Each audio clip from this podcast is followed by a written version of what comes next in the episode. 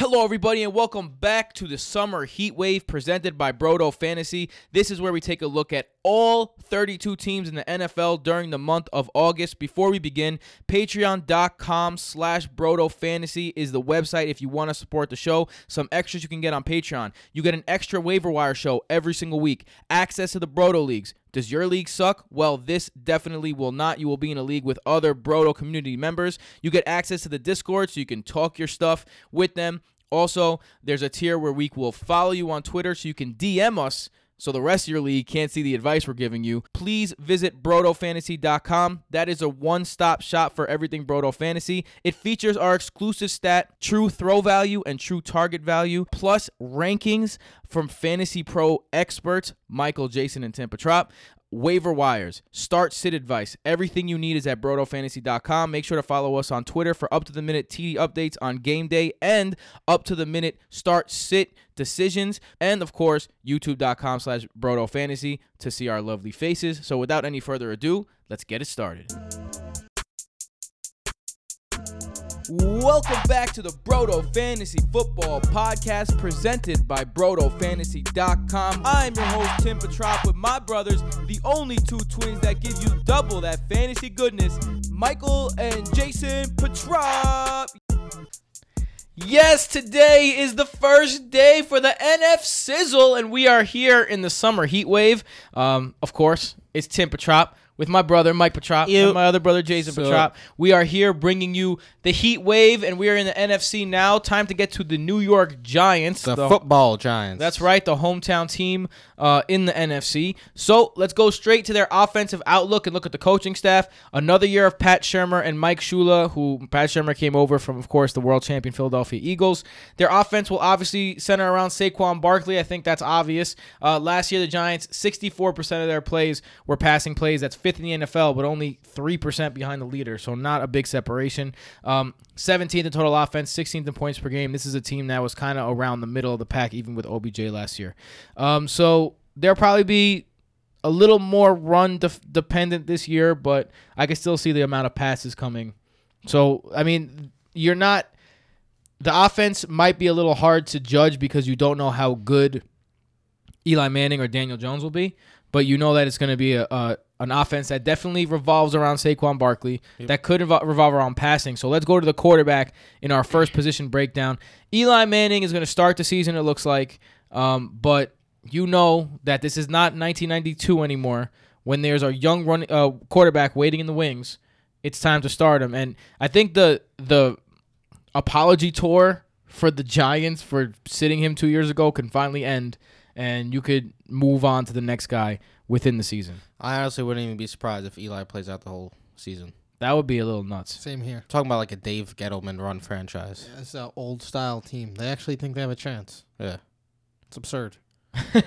and for fantasy purposes, as bad as Eli Manning is, I'd prefer Eli Manning being there. Even if We they're don't- like four and seven, I feel like Dave Gettleman would be like, "We just gotta win out and we'll make the playoffs." Look, the Cowboys are six and four, and they're in the wild card, Yeah. so we can do that. Yeah, but Eli Manning, you know what you're gonna get at least. You know he's gonna be able to check down to Saquon Barkley. A lot. A lot. You know that Engram and Shepard will get the ball. Tate will get the ball in the middle of the field. You're, there's a, lot. little bit of certainty there, even though It's- it's not a very valuable throw. It's He's- pretty hilarious because there's some Eli truthers out there still, and one of the things they say is how high his completion percentage was on third downs, but his yards per attempt on third downs were are laughably low because of how many checkdowns, and his first down conversion is laughably low as well. So it's just people who have no idea what Looking they're the talking wrong about. Stat. Yeah. At this point, Eli's a QB three. I mean, a backup in a two QB league. So one thing that Jason said last year that held up to be completely true, and one thing that I think is going to be again this year, let's go to the weapons. Wide receiver. A lot of guys like Sterling Shepard. A lot of guys like Golden Tate. Now Sterling Shepard says best case scenario is going to return week one. Um, Golden Tate is at the time of taping this is suspended four games, appealing the suspension. Um, could be down to two, but will miss some games. Corey Coleman torn ACL. Evan Engram is looks like the the the biggest. They, they're talking about moving him to wide receiver. They're certainly signing a receiver at some point. They've been talking about they're bringing Kelvin Benjamin in, someone Dave Gettleman drafted in the first round. So Yikes. would not be surprised if Yikes. Kelvin Benjamin ends up in New York. What if Dez gets to New York? That'd be No, That would be that'd interesting. You nice. think Dez wants to go play for the Giants after playing for the Cowboys his whole career? Absolutely. I mean, yes. That's a terrible ass team. So Yeah, but he gets to just play wants the to play, yeah, yeah. Cowboys twice. He's only 29. That's crazy. yeah, what happened to him, man? I mean, he slowed down. Injuries and shit. Yeah. no, well, just it's yeah. crazy. Um, let's talk about the Giants wide receivers though. Um, Sterling Shepard. Uh, I mean, I, I like him. He has a lot of he has a really good contested catch rate. Uh, I think that he could be decent uh, wide receiver three type in this system. Uh, same with Golden Tate, although they kind of play the same position. What are your outlooks on the wide receivers for the Giants this year? If I'm being honest, I think that Evan Engram, besides Barkley, is the only piece I want. I Uh, agree. I think that Shepard, he's being drafted as a wide receiver three. Golden Tate a little behind him. What are we gonna get from these guys? A lot of people are saying that Shepard's going to get a shit ton of targets, and look, I just it could happen, but I just don't see it being that valuable. I mean, we have true throw value to prove that. And Eli Manning was in the back 20s last season. He's probably going to stay the same this year around there. Shepard ended gotta thirty. His th- throw value is also increased by Barkley taking checkdowns to the house for 80 yards. So, yeah, there's going to be some targets to go around. There's going to be good games here and there for Shepard and Tate. But if they're going to be spreading the ball around, I mentioned last year, I said when OBJ is healthy, you can't start Shepard or Engram. When OBJ is out, that's when you can start Shepard or Engram. So now you have another three headed duo here. Uh, we don't know who the Three headed duo. OB duo. That's funny. We don't know who the OBJ is this year, but I think that Evan Engram has shined. So I'm gonna shy. I'll talk about him when we talk about tight ends. So let's let's get into it. Tight ends, because uh, I know uh, Michael. Do you feel different about the wide receivers? Is there any wide receiver that you're targeting? I mean, they're both way better PPR targets than they Definitely are half PPR. or standard. Standard, they're way worse than they are PPR. Shepard had 66 receptions last year. Tate 77, uh, 74. I mean, both same amount of yards, four touchdowns each. They're except Shepard's 26 and Tate's 32, which is why I give uh, Shepard the edge personally. I have Shepard as my wide receiver 41 I mean, someone's so gonna have to line up. I think up. that's reasonable in half Yeah. PPR. You're saying in half PPR. that's a yeah. reasonable spot. I'm not going into the season with Shepard in my starting lineup. Yeah, me someone's neither. someone's No gonna way. have to start outside, right? They can't all be in the slot. So Kelvin prob- Benjamin, wide receiver two. Darius Slayton, rookie wide receiver. Psych. I see Uh, people on Twitter like trying to get on join the Darius Slayton wagon. Come on, man. Come on. Talking about Eli Manning quarterbacking, some fifth round rookie. Come, on. I mean, that's a that's a Come on. that's a long shot. Let's say it. Um, True. Evan Engram though, not a long shot. I think he has a great opportunity to, to succeed this year. There's going to be a lot of attention on Sterling Shepard, and there's going to be a lot of times where the Giants receivers are not in a position to get open. Evan Engram is the biggest. Uh, he's the easiest throw. I think there's something to be said about Evan Engram this year. I know Jason likes Engram. His rookie season, he saw 125 targets because of all the injuries. And I'm Mr. Don't Draft Rookie Tight Ends. He ended with 64 catches, 722 yards, and six touchdowns because he was thrust into a bigger role. If a rookie tight end is capable of doing that with a limited playbook, limited experience, you got to look at what he's going to be able to do when he gets that many targets his third year. Last year without OBJ, he had five and a half catches a game, 80 yards, and uh, .33 touchdowns.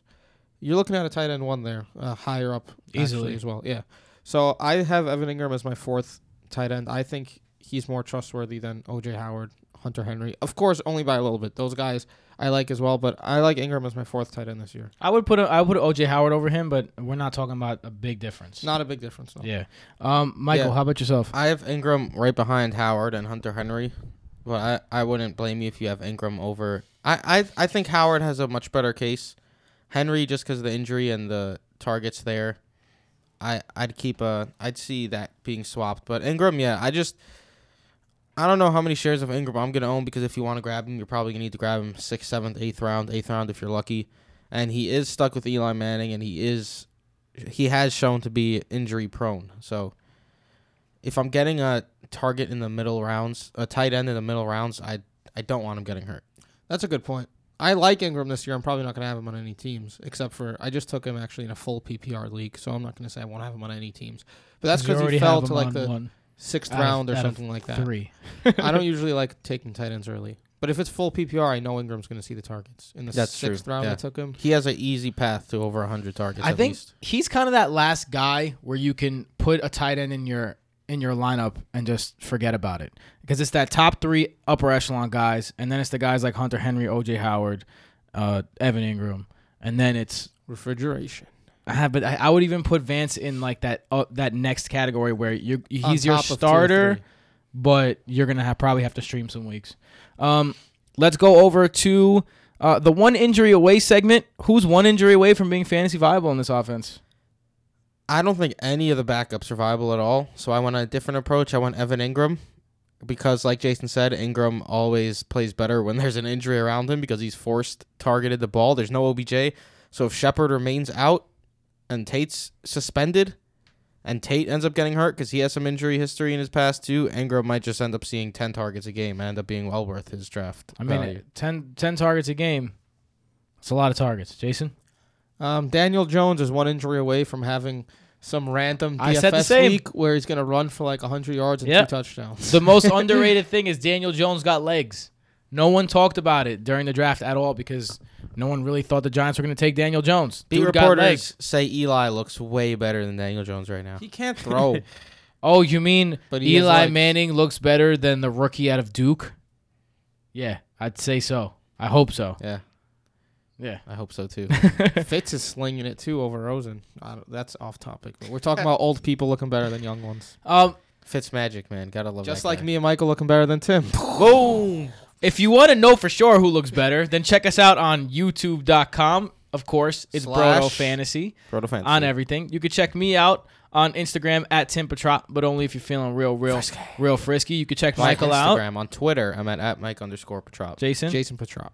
And of course, you could find us at Brodo Fantasy on Instagram, at Brodo Fantasy on Twitter, BrodoFantasy.com. You can find us Patreon.com slash Brodo Fantasy. Please, if you found it in your heart to give us some support, please do. We could use it. We were trying to A to lot go. of blood, sweat, tears, and money into this venture. yeah, and we're trying to go We f- appreciate completely all of you. independent and hel- help you guys get fantasy championships as our job. So if It's you it's a can, labor of love, but a labor nonetheless. facts. we'll see you next time. Later.